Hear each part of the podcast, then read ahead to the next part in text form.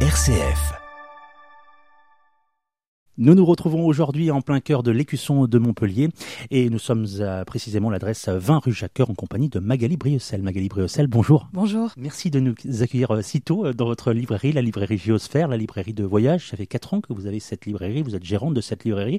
Alors est-ce qu'on peut dire que vous êtes une passionnée, une curieuse des livres de voyage, Magali Briocel? Oui, oui, tout à fait. Euh, la Géosphère, c'est vraiment à la confluence de la lecture et des voyages. Donc c'est vraiment mes deux passions. Alors vous allez nous, nous présenter aujourd'hui une bande dessinée qui peut se lire finalement à la plage, chez soi, bref, pendant les vacances. Oui, et c'est une bande dessinée qui va vous rafraîchir parce qu'elle vous emmène au Groenland.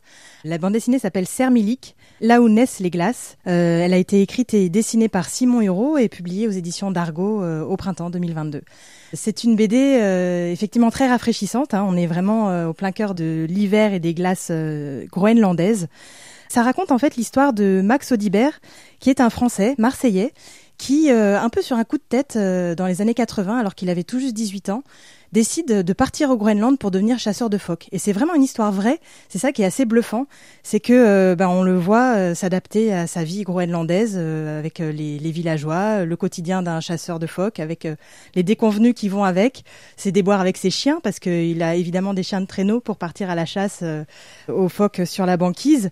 Donc il y a tout ce quotidien en fait qu'il découvre et qu'il s'approprie hein, parce qu'il devient vraiment un membre de la, à part entière de la communauté. Et ce qui est très touchant, c'est que euh, y a cette adaptation qui est, qui est décrite, qui est racontée, et aussi euh, la manière dont il, euh, il s'intègre petit à petit à la communauté au point de devenir une personne référente dans la transmission des rites et des traditions ancestrales des Inuits en fait de cette côte groenlandaise.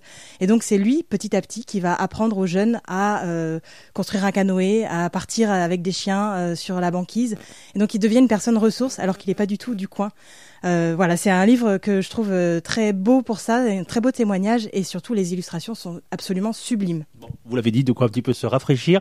Euh, un petit mot de, l'auteur Simon Hureau que vous recevrez euh, bientôt d'ailleurs au mois de septembre pour faire connaissance avec lui. Il n'a pas écrit que ça, ce Simon Hureau justement.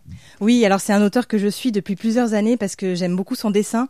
Il écrit à la fois des bandes dessinées de, de fiction avec des histoires un peu farfelues mais toujours très bien construites et très étonnantes. Je pense par exemple à la, BD qui s'appelle Le Massacre, qui vous plonge dans l'histoire euh, du Cambodge. C'est assez bluffant. Et il a écrit d'autres BD de voyage, donc il raconte ses propres voyages.